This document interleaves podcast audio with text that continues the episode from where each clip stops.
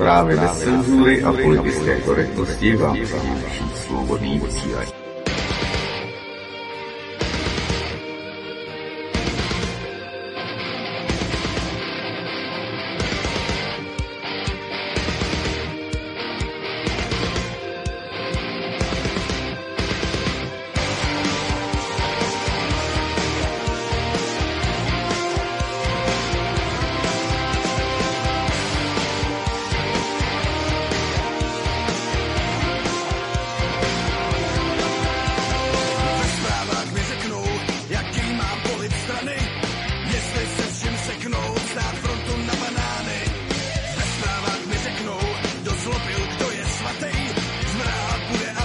ODS, potažmo celá Fialová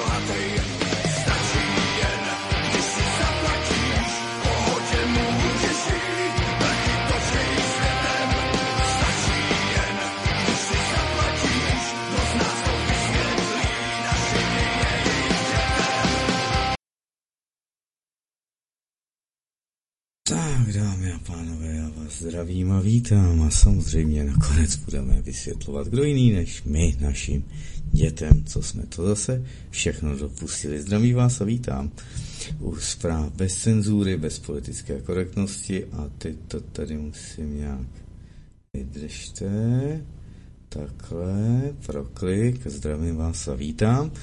Tak, studio Karaň Svobodného vysílače je na pravenu aktuality SV24, jsme tady eh, do čtvrtka, aby jsme takhle měli jeti, takže uvidíme. Já vám tady teda pustím to základní daň z nemovitosti, abyste o tom věděli, neustále se tady o tom bavíme, možná už jste to někde slyšeli, nebo to pro, problesklo. Je to o tom, abyste si to uvědomili. Eh, přeji teda samozřejmě jmeniny všem musím odpo- otočit Dorotám a Dorisům. Doris, Doris, Dorota, Doris, asi obě ženy, ženská to jména, takže máme 26. února roku 2024. Zase zmíním, že tento ročník nebo to, tento kalendář gregoriánský není jistě náš, my máme jiný, my máme slovanský, ale jdeme se kouknout. Daň z nemovitosti je to zase trošku na zamýšlení. Takže Martine, pusto. ODS, potažmo celá Fialová pětikoaliční vláda si do nového roku připravila pro české občany, kteří vlastní v Česku nemovitosti, jeden dáreček za všechny peníze. Od 1. ledna letošního roku se totiž zvýší daň z vlastnictví nemovitosti o 80%. A ale aspoň podle mého názoru je to další velmi slušná prasárna z dílny současné vládní pětikoalice a především z pera ODS. První důvod, proč zvýšení daně z vlastnictví nemovitosti z pera ODS a vládní pětikoalice označují za prasárnu, je ten, že ODS, speciálně ODS, slibovala před volbami, že žádné daně nezvýší. Loni přijali konzolidační balíček a toto je jeden z jeho důsledků. Zvýšení daně z vlastnictví nemovitosti na téměř dvojnásobek. S popisem toho druhého důvodu, proč je daň z vlastnictví nemovitosti prasárna sama o sobě, mě teď pomůže Vojtěch Vyšar alias Agraelus. Proč bych měl platit daň z něčeho, co jsem si koupil?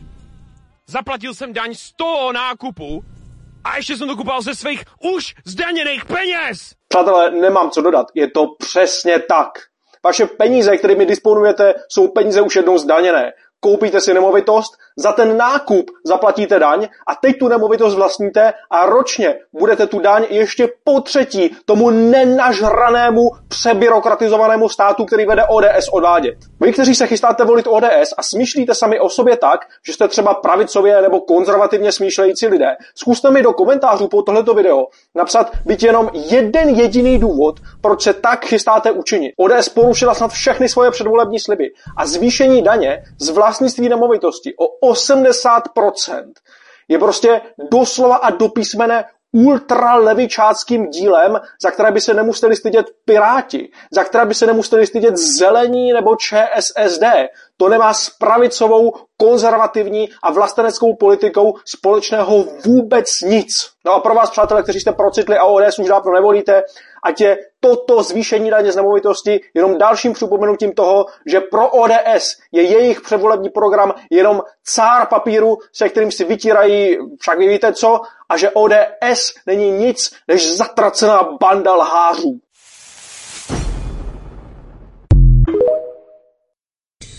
Tak, to byl tedy Filip Šamonil, já doufám, že prozdřelo už více lidí, ale ono to není o tom, jestli, jestli volíte nebo nevolíte ODS, jestliže mají koalici eh, posvěcenou Rycheckým pěti kovalu spolu, tak v tom jedou všichni spolu. Tak. A samozřejmě tam padlo to, že si koupíte něco, z toho nákupu si zaplatíte, nebo z prodeje si z nákupu si nemovitosti zaplatíte daň svými penězi už zdaněnými a takhle to máte zkrátka ze vším, koho by to zajímalo více. Nastuduje si teda um, základní příjem, kulturní impuls, myslím, že se to takhle jmenuje, se slovenskými titulky někde na YouTube, to určitě půjde dohledat, tak podívejte se na to složení daní a na základní příjem. Skutečně nepodmíněný základní příjem, ne kraviny tedy od Světového ekonomického fora globálního prediktoru, alias velkého resetu toho jejich mocenského díla. Koukneme se tedy dále, co dělat, když USA ztrácejí zájem, na to se ptá nebo hledá odpověď Eric Bez ve svých Final Wordech. Takže americká televize NBC 90 News News tedy v sobotu v Kije, z Kijeva informovala, že mnoho lidí tam nechápe, proč Spojené státy jakoby ztratili o jejich zemi zájem. NBC uvedla, že pomoc je zadržována v kongresu a vypadá to, že jednotky Vladimíra Putina získávají převahu.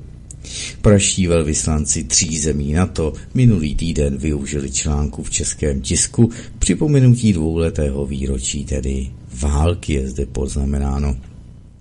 Britský tedy vyslanec Matfield v Mladé frontě dnes napsal, že nyní je čas navýšit tedy naši podporu, aby Ukrajina nejen vyhrála tuto válku, ale vyšla z ní jako silná, suverénní a svobodná země. Mete, ještě ti tam chybí demokratická a bez korupce. si chtěla si dodat. No už opak německý velvyslanec Andreas Kine a litevský velvyslanec Lajmanos Talat Kelpša, Kelpša v Lidových novinách napsali, že demokratičtí spojenci poskytují Evropě plnou diplomatickou, vojenskou, politickou, hospodářskou a finanční podporu. Rovněž však dodali, že je naprosto nesporné, že americká pomoc je zásadní. V je podle nich tedy budoucnost našich vlastních domovů, eh, našich blízkých a naší osobní svobody říkat, myslet a dělat si, co chceme.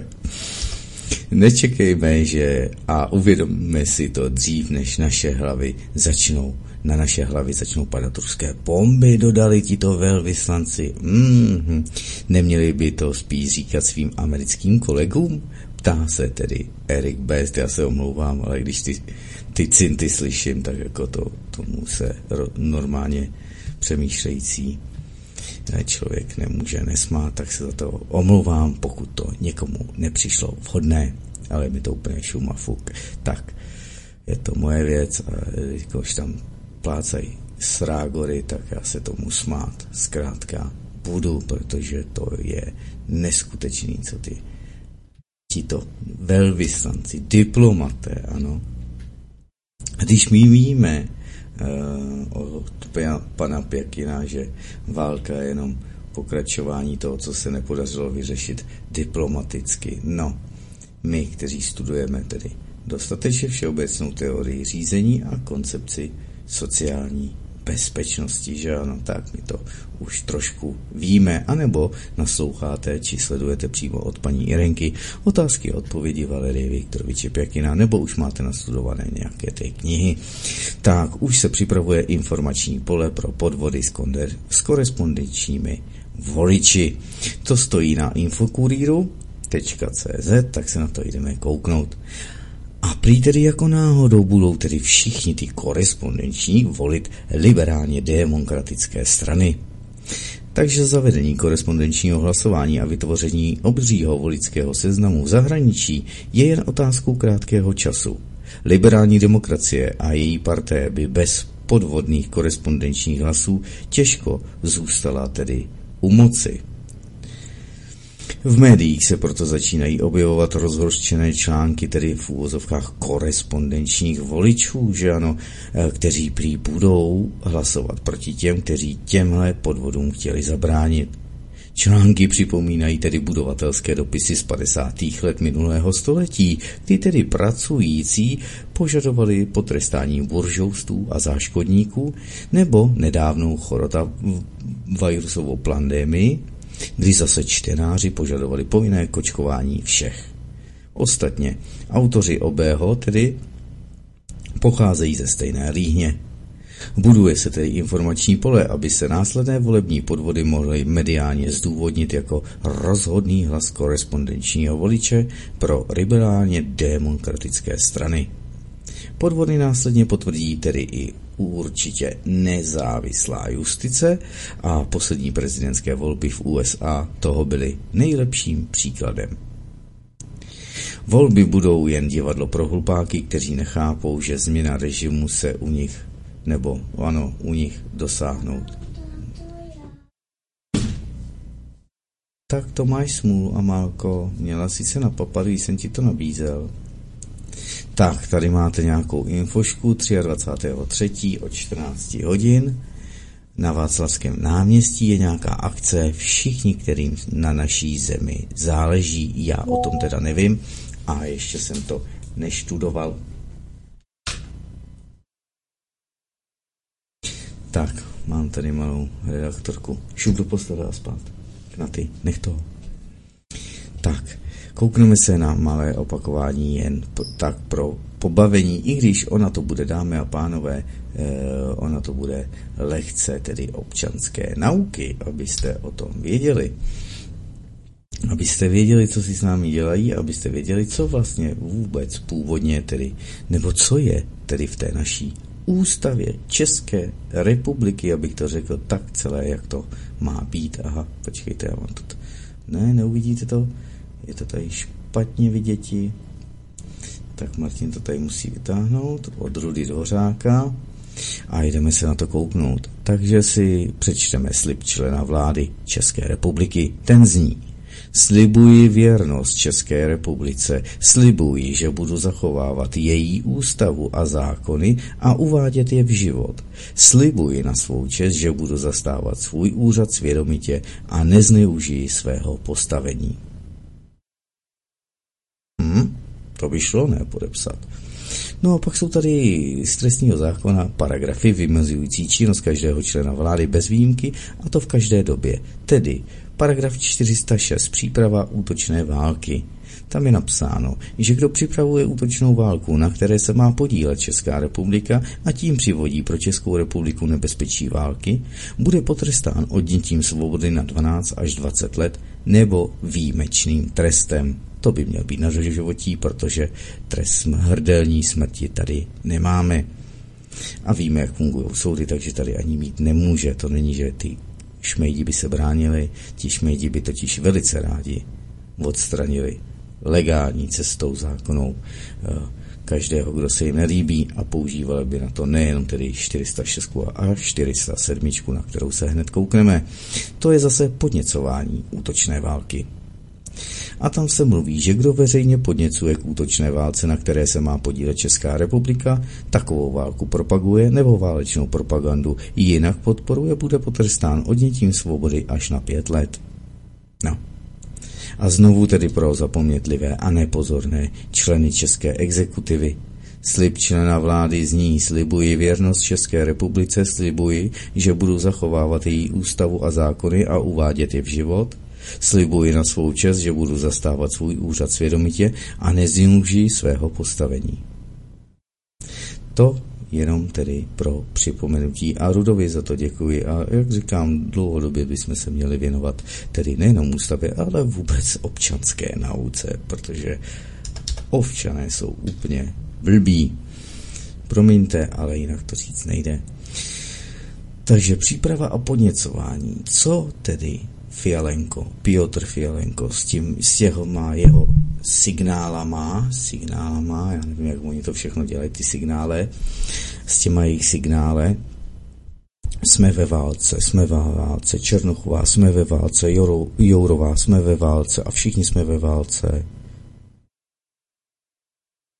Bez toho, že by to někde měli, bez toho, že by se tady občanů navalili tam, pff, dneska už asi 200 miliard korun českých připravili nás o aspoň nějakou výzbroj a výstroj. Co za covidu, dámy a pánové?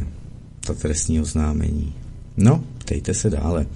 My se ale jdeme kouknout na Roberta Fica, protože já to nechám v jeho podání, protože se na to mrkneme jsem to možná sdílel i k sobě, ale to nevadí. Robert Fico říká, dovolte mi, abych sem při druhém výročí války na Ukrajině, jo, vydržte, eh, řekl i něco jiného než povinnou řeč, kterou ode mě očekávají liberální média, ale i někteří západní politici. Takže na Roberta Fica se koukneme, a ho takhle trošku převedu. Tak a jdeme ho pustit, dáme tam hlasitost a šup 4 minuty 4 sekundy. Vážení priatelia, v zápalve vyjadrení podporujúcich zabíjanie Ukrajincov a Rusov a naivnom presvedčení, že konflikt na Ukrajine má len vojenské riešenie, sa mi zdá ako vhodné povedať pri príležitosti druhého výročia vojny na Ukrajine aj niečo iné.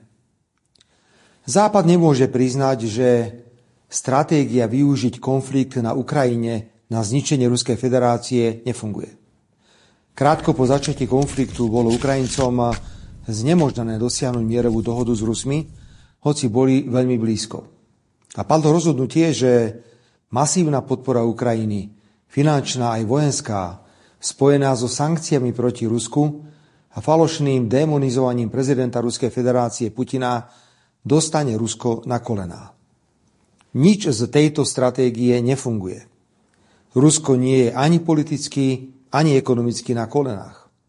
V roku 2023 malo v konflikte väčšie územné zisky ako Ukrajina a svoju vojenskú výrobu prispôsobilo novým podmienkam. Jediné, čo funguje, sú tisíce mŕtvych a zmrzačených Ukrajincov a Rusov. Moje názory na vojnu na Ukrajine sú dostatočne známe vrátane jej vyhodnotenia ako porušenia medzinárodného práva. Táto vojna začala už v roku 2014 vyčíňaním ukrajinských neonacistov. Má svoju podstatu aj v zavádzaní Ruska, že NATO sa nebude ďalej rozširovať na východ. A dnes sa už zachádza tak ďaleko, že členským štátom NATO by sa mala stať samotná Ukrajina, čo ja osobne považujem za dobrý základ akurát tak pre začatie Tretej svetovej vojny. Ukrajina, Rusko, Európa potrebujú mier. Ukrajina aj Rusko potrebujú bezpečnostné záruky garantované najsilnejšími medzinárodnými hráčmi. Nepríjmam argument, že vzájomné zabíjanie Ukrajincov a Rusov musí pokračovať, aby Ukrajina dohodla spravodlivejší mier – to hovoria tí, ktorí strácajú argumenty pre pokračovanie vojny. Je prám zarážajúce, že neexistuje žiadny reálny mierový plán. Že Európska únia nevyužíva svoju plnú váhu na presadenie okamžitého prímeria. Že jediným plánom únie je ďalej podporovať vzájomné zabíjanie Slovanov. Kde budeme o rok? No tam, kde sme teraz. Len s plnšími ukrajinskými a ruskými cintorínmi, a novými verziami tupých prejavov, ako Ukrajina bojuje za slobodu a nezávislosť Slovenska. Pri príležitosti druhého výročia vojny na Ukrajine mám viac obáv ako na jej začiatku. Aká bude reakcia Západu na neúspešnú stratégiu vojny na Ukrajine až do posledného ukrajinského vojaka?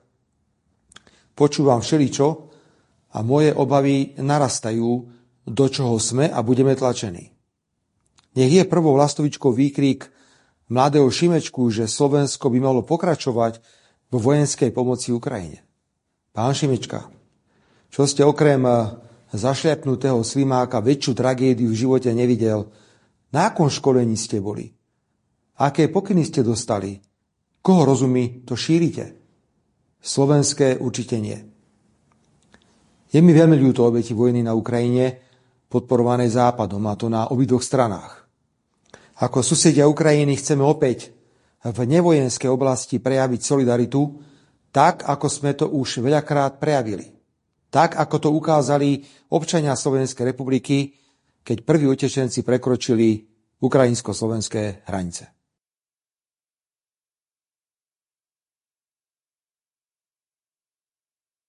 Matovičovi a Olano treba vytrvalo opakovať, že vo voľbách 2023... Si nedáme i když to by mohlo být taky zajímavé, tak já to ich voliči vykopli z parlamentu. Koalíciu obyčajných zachránilo len kupovanie rómskych hlasov. Odhaduje sa, že obyčajných volilo približne 60 tisíc Rómov, ktorí uverili s prostým slubom o 500 eurovej odmene za voľby. To sú 2% voličov. Bez nich by koalícia Matoviča neprekročila 7% hranicu a skončila by v Jarku vedľa Eduarda Hegera. Tak, takhle se to má. Ještě další. Už se ale přesuneme na speciální vojenskou operaci na Ukrajině. Speciální vojenskou operaci samozřejmě Ruské federace a jdeme se na to podívat, ať nám to sviští hezky po strništi. Jestli mi to teda načte. Avdějevka je to video, ale já tam potiším ten zvuk, ten tam nepotřebujeme. Jenom uvidíte obrázky. Stejně jako Artyomsk předtím, tedy Bachtumut, byla pro Kiev posvátným symbolem neporazitelnosti a vytrvalosti.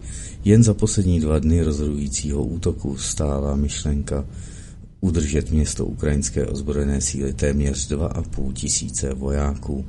Tuny munice opuštěné během ústupu a desítky jednotek obrněných vozidel eh, zůstaly na místě, tady teda v nedostatku, ale zůstalo to na místě, to abyste to viděli. A to tady ještě tady mrtvoly nepotřebujeme vidět, tak se koukneme na tu techniku, kterou tady dostávají, nějaká BVPčka táhnou a další věci, tanky ukořistěné.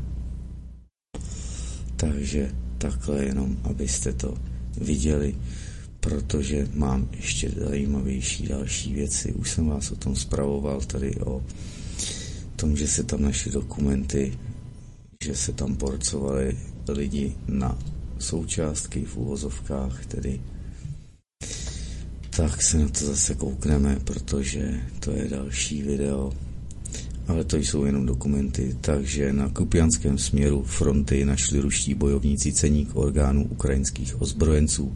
Soudě, soudle podle záběru našli tedy částečný jen úvazek pro ozbrojené síly Ukrajiny na pozicích, které našli v knihovně.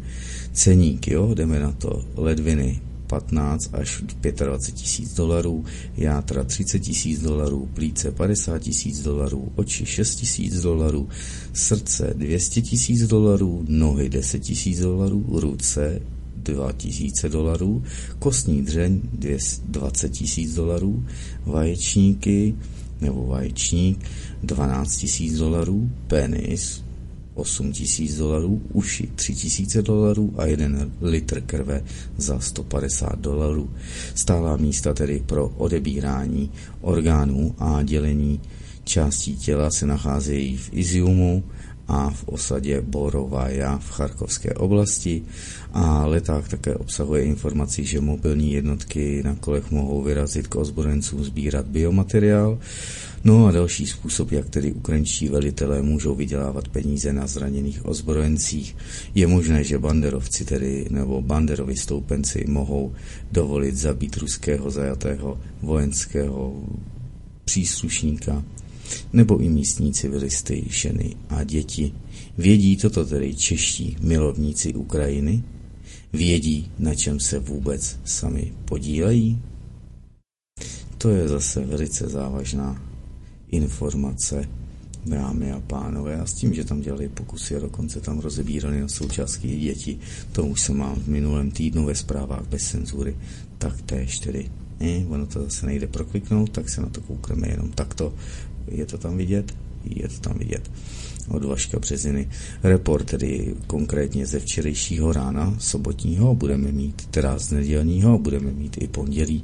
Takže uplynulý týden ukázal nesmazatelnou lásku ke krásným zprávám a počínání tedy jednotlivých velitelů při demonstrativním vy, vyšování vlajek. Zdá se, že už po třetí, tři, po čtvrté a je to zkrátka matoucí. Nicméně tedy v nešťastných krinkách na naší staně Dněpru nepřítel snížil svoji přítomnost, ale ne díky práci svých evakuačních týmů. Ruští operátoři bezpilotníků a dělostřelci dostávají přesné za, nebo mají přesné popisy a dávají přesné zásahy. Nepřátelská informační centra, centra přiznala, že zadržení nebo obce Krinky mělo mít pouze mediální efekt, jen tedy v řadách zabitého personálu to stálo ukrajinské síly zase dalších 3,5 tisíce životů. Jo, na ukrajinské straně. Na záporuské frontě sváděla ruská armáda těžké krvavé boje na linii Rabotinové Botoje a postupně dobývají svět zpět své pozice a ruské ozbrojené skupiny čelí velkému množství také dronů a dělostřelecké palbě uh, z ukrajinské strany a nepřítel provádí manévrovou obranu. V Kůrachovském směru se bojovalo o Georgievky, severně od Marinky a boje byly i u Krasnogorovky. Na jihu se boje vedly u Pabědy a Novomichajlovce a tento týden vojáci z dálného východu hustě ustřelují nepřítele raketami z MLRS. Vidíme plán postupu směrem na Uhledar nebo Ugledar. Západně od Avdějevky byly boje u osady Lastočkino a video pak ukazovalo vlajku, s vlajkou ukazuje pouze nestabilitu fronty a nadstandardní materiální techniku obou stran a bitva tam dále pokračuje. Ruské ozbrojené síly pak postupovaly tedy na Časiv Jar. Tento týden se hlavní prudké boje odehrály u Ivanskoje, západně od Artyomovska, tedy Bachmutu. Nepřátelské drony, tedy až pět jednotek na jednoho ruského pěšáka, se hlásili z bojiště. Kromě toho byla potvrzena informace o novém tahu ukrajinské strany, tedy v bezpilotní válce. Nyní zemědělské multikoptéry s názvem Baba Yaga, které nepřítel používá jako nosiče a opakování tedy FPV dronů. Takže schodí nějakou munici, nějaký granát, nějakou bombičku a zase to přeletí. No a my jsme mohli vidět tedy na síti VK, jak to tam malým zase dronem, granátem zničili tu jednu babu, jakou tam má rozpětí mm, k těm, o, těm, o těch mezi těmi rotory asi dva metry, takže je to docela velká kvadrikoptéra, jak bychom tomu řekli tak spolu s opakovači a nepřátelský, na nepřátelských bezpilotních letounech zvyšuje dosah uh, ty, těchto letounů tedy na z 25 dokonce až na 50 km je zde uvedeno. Na severu probíhaly pak boje u Bělogorovky, tam postupují ruské jednotky, také u Tiernu a Tierskoje. No a na hranicích Ruska je neklidno, protože počet úderů proti nepříteli ve směru Belgorod, Kursk, Bryansk se zvyšuje. Nepřítel se zaměřuje na civilní obyvatelstvo, když operátoři těch dronů přesně vidí, kam letí a infrastrukturní objekty. Dobytí Avdějevky tedy nevedlo k ukončení ostřelování Doněcka. Novým prvkem v situaci byl útok bezpilotníků na hutní závod v Lipecku. Tak takhle se to má, to je zpráva tedy ze včeliška z neděle. A mrkneme se, co se dělo na frontě dneska po ránu od Vaška.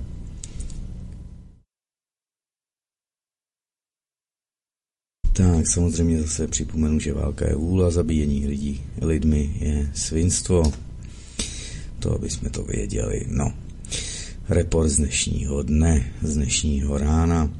V noci ruské ozbrojené síly podnikly tedy bezpilotníky a také raketovými údery zásahy na nepřátelské objekty v pro Petrovské, Charkovské, Sumské oblasti, přičemž byly hlášeny silné e, příchozí útoky u Kupjanska. E, z Chersonského směru přicházejí zprávy o příjezdu speciálních jednotek Kraken GUR, Ministerstva obrany Ukrajiny, na nepřátelské pobřeží. V obci Krinky se na ruském pobřeží pokračuje vyklízení trosek vesnice a vzájemné údery dělostřelectva bezpilotníků pokračují v nezměné míře. U Rabotina v záporožské frontě probíhají krvavé těžké boje, ztráty jsou na obou stranách, úspěšné údery těmi bombami FAB jsou vedeny proti nepřátelským koncentracím v Orechovo. Na Kucharovském směru ruská armáda vytlačovala ukrajinskou z východní části Georgievky. Na Uglegorovském směru ruské jednotky rozšiřovaly pásmo kontroly u Novomichajlovky a v samotné obci probíhaly boje, při nich jsou v činnosti ruské, tedy MR, MLRS Uragán. Ve směru na Avděvku pokračovaly ruské ozbrojené síly v ofenzívě, obec tedy Lastočkino je už osvobozená, boje postoupily v Kosadám Orlovka a Severnoje a Těnenkoje. Nepřátelští mluvčí vyjadřují obavy z negativního vývoje situace pro ukrajinskou stranu, protože za pevněným prostorem Avdějevky nemají žádné silné obrané pozice. Ve směru pak na Char Chasifia nebo Časifjar, západně tedy od Artemovska, probíhají těžké boje eh, v centru obce Ivanovskoje. A je zde Krasnoje, tak teď nevím, Krasnoje, jestli je ukrajinské a Ivanovsko, Ivanovskoje, jestli je ruský název. Nepřítel hlásí svou obtížnou situaci a hodlá se stáhnout. Večer byly zničeny dvě letecké řízené střely ruskou protiletadlovou nebo protivzdušnou obranou, a to dokonce nad Černým mořem. V Kurské oblasti v obci Kulbaky Gluškovský okres bylo ostřelováním tedy poškozeno plynové potrubí a elektrické vedení. V obci Tojcoje v Koreněvském okrese byly poškozeny tři domy a v obci Nikolajevo Darino v Sujanském, tedy okrese, byl poškozen jeden dům, jedno auto a jeden kombajn. V Belgorodské oblasti se pod palbou ocitla oslava osada Lenínský v Šebekinském městském okrese a nad oblastí byly sestřeleny dva nepřátelské bezpilotníky. Nepřítel vypálil asi 100 nábojů na civilní obyvatelstvo Doněcké lidové republiky, tři civilisté byli zraněni. Tak takhle se to má a mělo teď přes víkend a dnes, aby jsme o tom věděli. Nuž, mrkneme se dále, mrkneme se na zprávy ruské, z Ruské federace a koukneme se tedy na, tady to máme, tak je to tam vidět? Je to tam vidět. O 15 minutách hamby a 80. výročí tragédie v hutě Paniackej. Tedy jak informovalo velvyslanectví USA na Slovensku, 28. února tohoto roku se v kinosálu Muzea slovanského národního povstání v Banské Bystrici uskuteční tedy promítání filmu 15 minut hamby, na kterého vzniku se podílela kontroverzní Monika Levinská, známá z doby prezidentování Byla Clintona. Bez toho, aby jsme popírali důležitost problému podněcování k nenávisti na internetu, který je témou filmu a kterému muselo v posledních letech čelit i ruské velvyslanectví, vyjadřuje překvapení nad výběrem místa a datumu promítání. Muzeum slovenského národního povstání založené v roce 1955 bylo do této doby posvátným místem pro slovenské i zahraniční veterány dramatickýchto událostí e, ze srpna až října roku 1944 pro jejich potomky a pro všechny, kterým tedy není ruské společné vítězství nebo naše společné vítězství nad nacistickou hrozbou lhostejné. Film se bude promítat v den 80. výročí masové vraždy v obci Hute Pia Penianskej, tedy dnes Zoločevský kraj na Ukrajině, kde SSáci z ukrajinské divize Galicie SS a banderovci z ukrajinské povstalecké armády, tedy UPA, zavraždili více než tisíc civilistů, převážně Poláků a Židů, za jejich účast v protifašistickém odboji a za pomoc partizánům. Asi 500 z nich bylo zaživa upáleno v kostele a ve vlastních domech a obec byla vymazána z povrchu zemského. Památka obětí tohoto válečného zločinu spáchaného v blízkosti hranic dnešní Slovenské republiky je posvátná.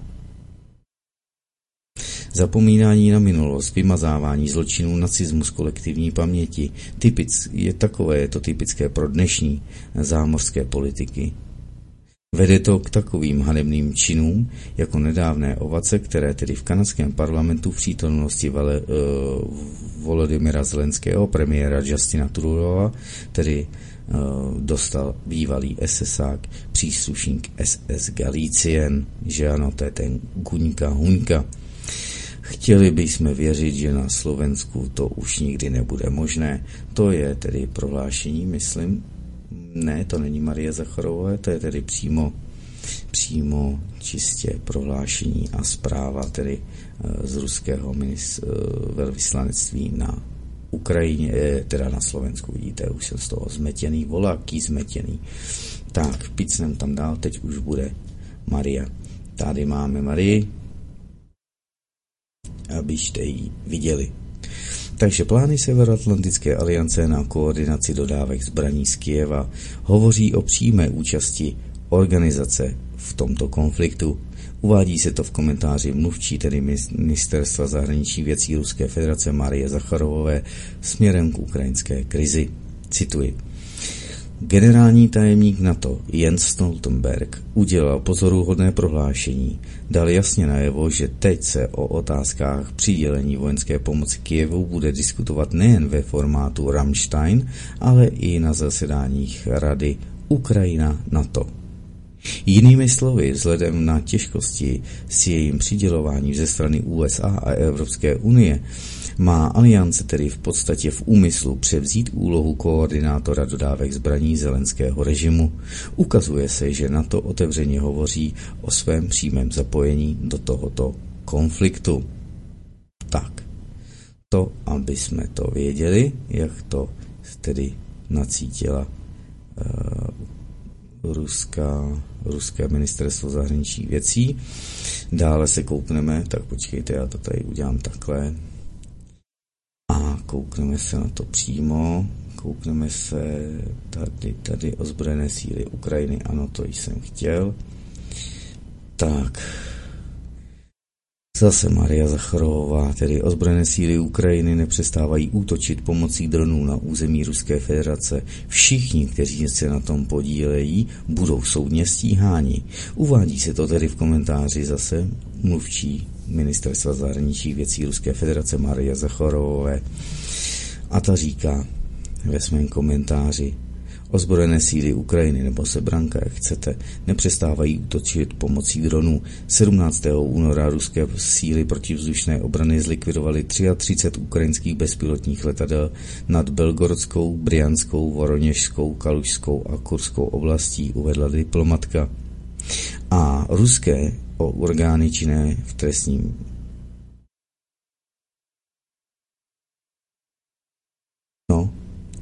trestním jednání, konání činné ne, no, všechny tyto zločiny zaznamenávají a osoby, které se na tom podílejí, budou určitě identifikovány a postaveny před soud, zdůraznila Maria Zacharovová. Dámy a pánové, to jsou nejenom bezpilotníky, ale to je i ten vampír na podvozku Tatra, ten československý nebo český a ty slovenské rakety s upraveným doletem, které se do nich používají, které právě padaly na Belgorod, na Doněck a na další města. Takže Fialenko měl by si se se svojí partou barevnou žlutomodrou, měli byste se začít pánové, třást. A ono je vidět, že už pomalu se snaží trošku obracet. Tak, ještě se koukneme na ukrajinské nacisty. Tak, další obrázek a další zpráva a další komentář Marie Zacharovové, která říká, že ukrajinským nacistům se nehnusí obchodovat a ne s orgány, ale s doklady mrtvých ruských vojáků. To nezůstane bez odezvy. Takže hloubka jejich morálního úpadku je taková, že se jim nehnusí prodávat věci padlých příslušníků ruských ozbrojených sil, včetně jejich osobních dokladů, tedy občanských a vojenských průkazů. Je spolehlivě známo, že jeden z obyvatel města Bélong z australského státu Viktorie dostával z Ukrajiny a prodával přes místní sociální sítě předměty patřící padlým příslušníkům ruských ozbrojených sil, poukázala Maria Zacharovová a pokračovala dále. Jsme přesvědčeni, že ruské orgány činné v trestním mm, konání, jednání, náležitě tedy právně e, vyhodnotí takovéto konání banderovců a jejich přisluhovačů. Takováto do nebe volající svatokrádež a cynický výsměch památce našich vojáků bojujících proti novodobým nacistům nezůstanou bez odpovědi, zdůraznila ta dále tedy mluvčí diplomatického rezortu. Tak a ještě tu máme jednu o Velké Británii, takže se na to koukneme, jak vidíte, tak simultánně zase tlumočím zo slovenčiny, ano. Takže Velká Británie otevřeně nabádá Ukrajinu, aby útočila na cíle hluboko na území Ruska. Ozbrojené síly Ruské federace odpovíd prý adekvátně uvádí to ve svém komentáři zase Maria Zacharová. Připomenula tedy hlavně zprávy, zprávy z Ministerstva obrany Spojeného království, že Londýn a Riga Eh, povedou koalici dronů.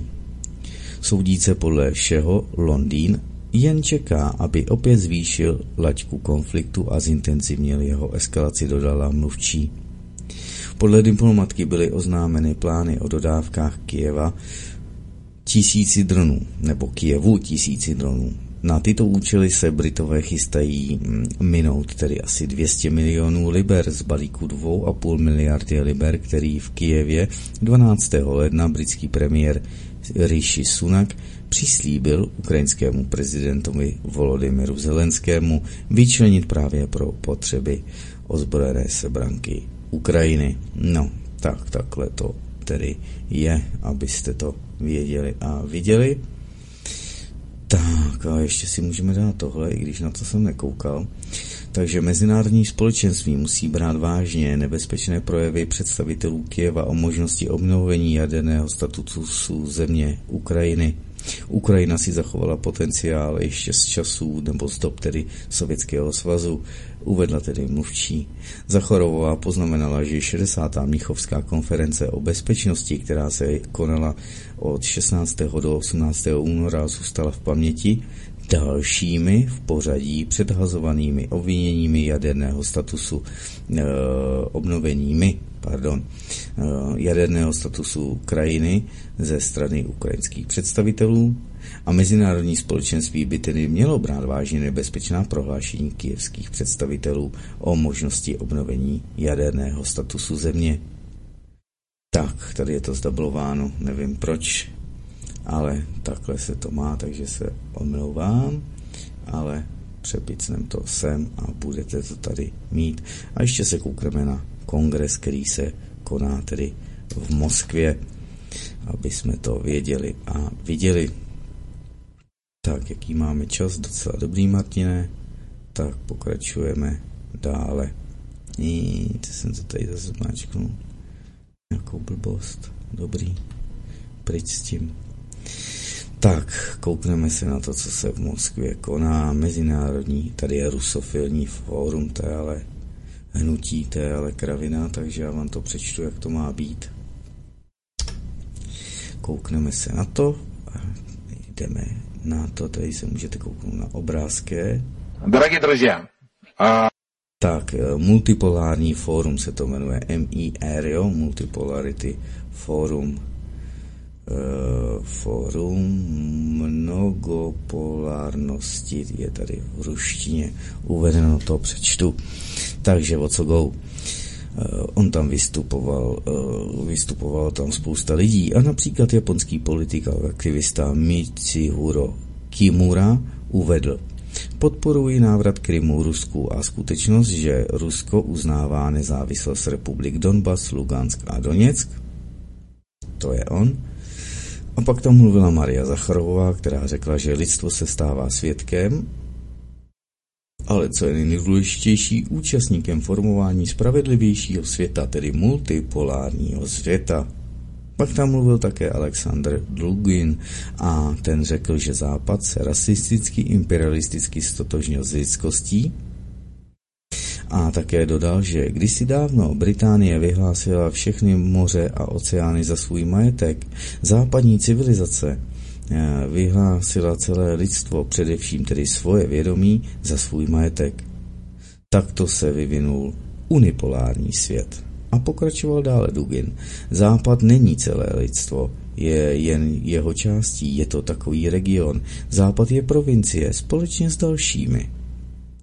A také řekl, že éra jediné hegemonie západu se skončila, ukončilo ji především tedy postavení Ruska a osobně ruský prezident Vladimír Vladimírovič Putin, když jsme odmítli obětovat svoji suverenitu a vstoupili do smrtelného boje se západem na Ukrajině, a také řekl, že na Ukrajině nebojujeme s Ukrajinci, ale s unipolárním světem.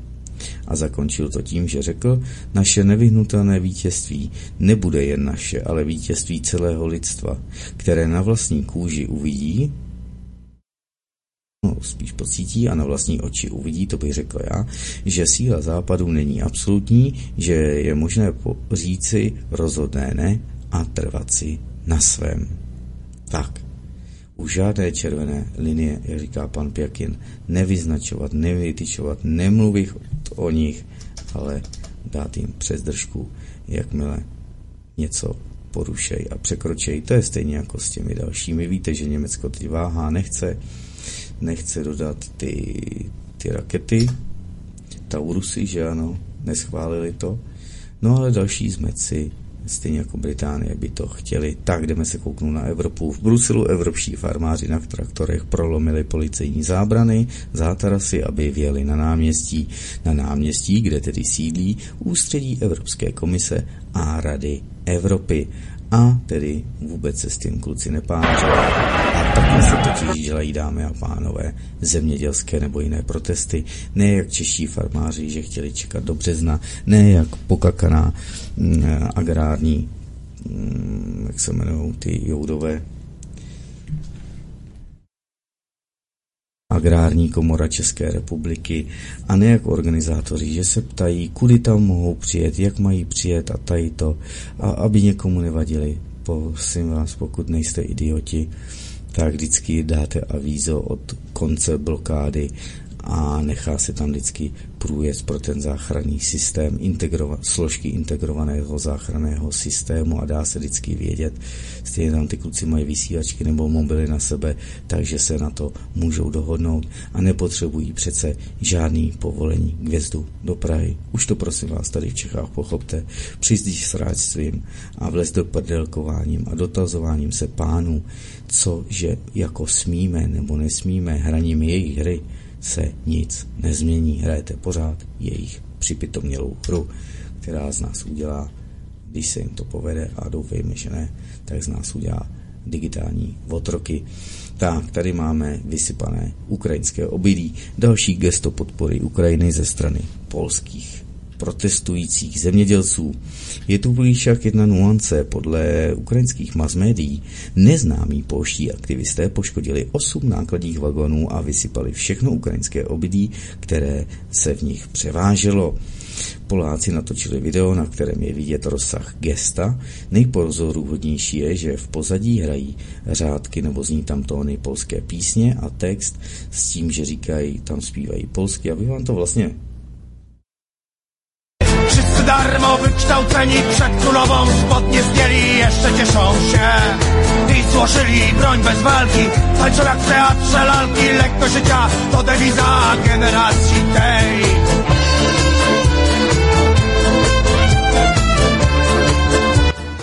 Takže ty, e, ta slova zní novodoví otroci, všichni svobodní vzdělaní, před královnou si sundali kalhoty a ještě jásají. Složili zbraně bez boje, tančí jako v loutkovém divadle, lehko z života je motem této generace. Takže další připomínka z, Polska, co si skutečně myslí o Ukrajincích. No už, dámy a pánové, ono to je celé zajímavé, jelikož Lebrša, protože kdybych já to tady našel, někde, kdybych tady našel, Láďu Vrábela si dokoukáte vy sami, ale kdybych tady našel ten transparent, který byl také na těch polských protestech, a tam bylo něco se sakramensky z prostého, že abych to stejně ani nemohl říci, takže vy byste se na to museli kouknout eh, na obrázku, abych to mohl. To je vodo.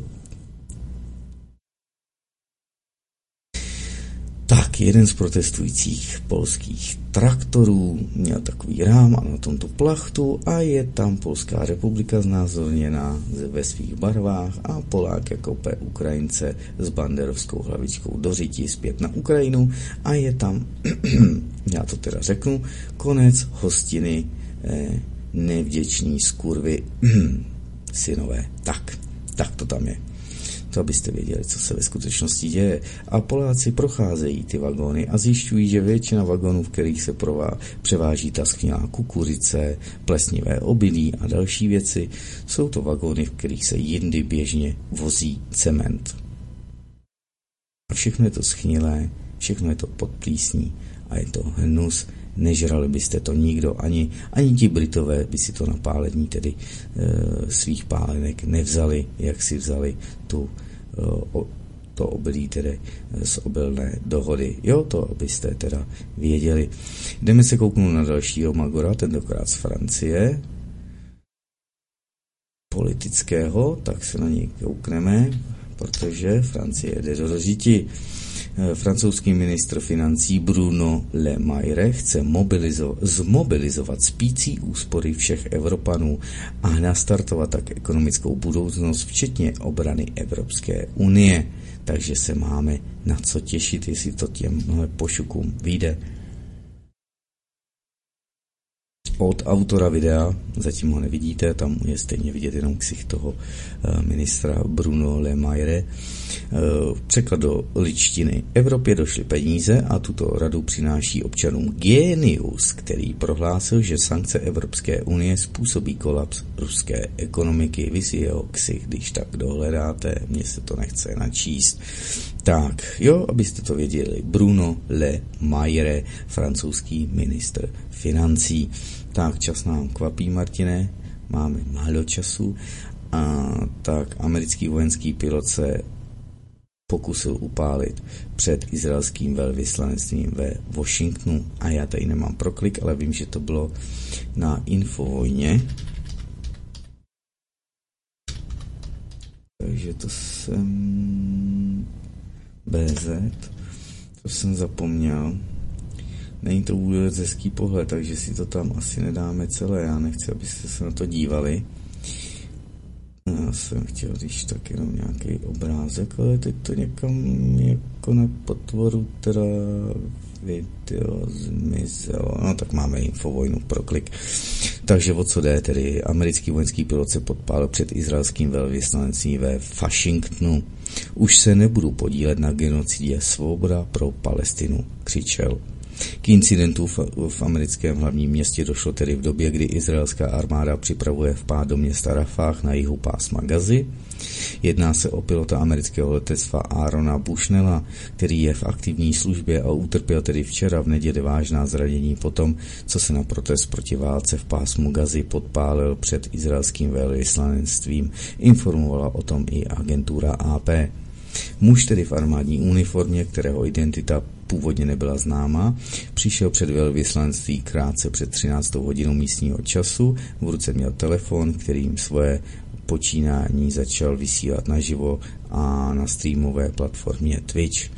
A řekl, už se tedy nebudu podílet na genocidě, to měl říct podle tedy deníku The New York Times a potom se polil čirou tekutinou a zapálil, přičem křičel tedy svoboda pro Palestinu o co jde, protože izraelská armáda vypracovala operační plán ofenzívy v Rafáhu s tím, že izraelská armáda předložila tedy vojenskému kabinetu před plánovanou ofenzívou ve městě Rafách na jihu pásma Gazy plán evakuace civilistů a operační plán, oznámil to v noci na pondělí úřad izraelského premiéra Bibiho Netanyahu, informovali o tom agentury DPA a AFP. Schválený byl tedy i plán poskytnout humanitární pomoc pro pásmo Gazy, aby se předešlo rabování na jeho severu a jiných oblastech. V krátkém vyhlášení se neuvádí podrobnosti o tom, jak a kam budou civilisti přesunuti. Do Rafáhu uteklo před boji mezi izraelskou armádou a hnutím Hamás v jiných částech pásma Gazy okolo 1,5 milionu palestinců. Izraelský premiér Bibi Netanyahu napříč tedy chce probíhajícím jednáním o příměří urychleně spustit ofenzívu v Rafáhu.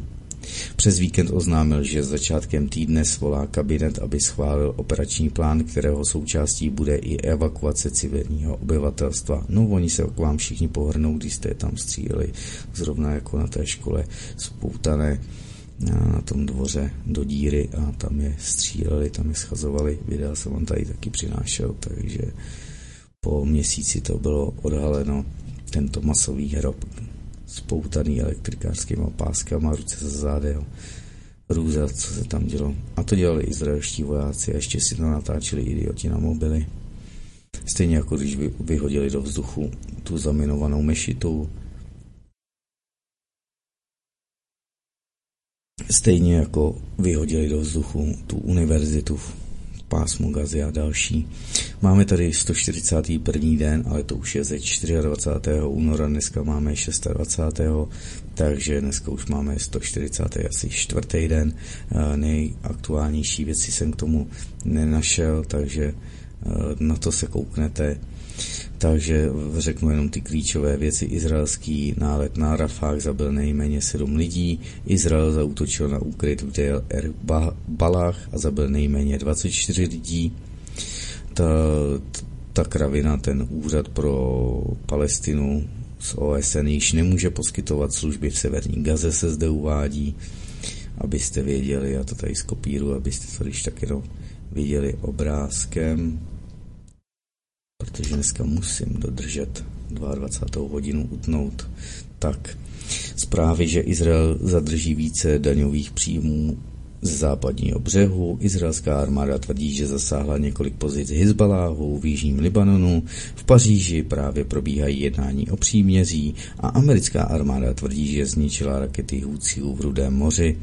Houthijové zase požadují zákaz izraelských, amerických a britských lodí v Rudém moři a brazilský prezident Lula da Silva odsuzuje i izraelské akce jako genocidu. Tak, pak je tady dále v tom článku zase popis, co se dělo tedy 24. bylo nejspíš v sobotu. Tak, to, takže takhle se to má. Další věci, američané, co oznámili, že ano, oznámili další údery na Jemen, protože Huciové hrozí uzavřením průlivu Bab al-Mandab, to je na Infokuríru, takže se na to ještě můžeme kouknout. Covidáka necháme dneska asi stranu, taky se na nedostaneme. Eh, zase to bych tady musel vysílat pomalu celé odpoledne, abyste to viděli. Ústřední, tedy velení Spojených států, ne CENTCOM, 24. Eh, února, tedy v sobotu, oznámil, že jeho síly zničili sedm protilodních řízených střelůců v Jemenu, o den dříve tedy v tom, co se nazývalo sebeobranou a střely byly připraveny odpáleny, odpálit směrem k Rudému moři, jak uvedlo velení v prohlášení a dodalo, že představovali bezprostřední hrozbu pro obchodní plavidla a lodě amerického námořnictva v regionu. Tak ze světa příslušníci kanadských ozbrojených sil, dámy a pánové. Jo, aby jsme to věděli, kteří jsou dislokováni v Polsku. Ve Varšavě teď v rámci operace UNITER vycvičili do dnešního dne přibližně tedy 40 eh, tisíc ukrajinských vojáků. Žistýnek Tredulek nám tam tady povíde, klusík jeden ten by si mohl podat ruku a Bůh ví, co by si podal s makakaronem, že ano. Takže mnohé evropské země, jako například Polsko, se snaží zbavit své se závislosti od ruských fosilních paliv. Kanada je připravena stát se poskytovatelem čisté energie, včetně naší jaderné energie, kterou bude uh, hospodářství s nulovou čistou energií potřebovat na posilnění energetické bezpečnosti v nejistém to světě, že řekl nám Justínek. No a prý Merklová dostala facku, ale ne samozřejmě fyzicky, to ne, dostala facku, tedy e, slovní, protože bývalý Trumpův, respektive americký velvyslanec v Berlíně Richard Grenell řekl, že Angela Merklová může za válku na Ukrajině. A vidíte to tady? Němci to tady uvádějí. Kdyby nás poslouchala, nebyla by válka na Ukrajině a ani válka v Gaze. Grenell to říká, no tak to je zajímavé. Chorotavirus z badatel.net, že očkování proti covidu byla globální vojenská operace, kterou, která ovládla celý medicínský a soudní systém, si přečtete v prokliku v, v archivu už to tam je, plně očkovaný a opakovaně posílený, boostrovaný americký herec zemřel v pouhých 50 letech na covid. Zajímavé, taky si to přečtete. To je zase zpráva z necenzurované pravdy. A pak se kouknete na parlamentní listice.cz, kde odpálil další bombu, tedy Tucker Carlson, když vyspovídával tady nějakého vědátora a ten uvedl ten vědátor, že až 17 milionů mrtvých je po očkování proti covidu. Carlson tedy po Putinovi vypustil další informační bombu. Dámy a pánové, 22. hodina minula a já musím to ukončit, takže se mějte krásně a teď nevím, jestli to vám to prkvančic viděli. Jo, viděli, ale já jsem to tady schodil, že jo. Takže takhle se to má. Děkuji za pozornost, děkuji za šíření, děkuji za jakoukoliv formu podpory jak svobodného vysílače, tak když taky studia Karaň.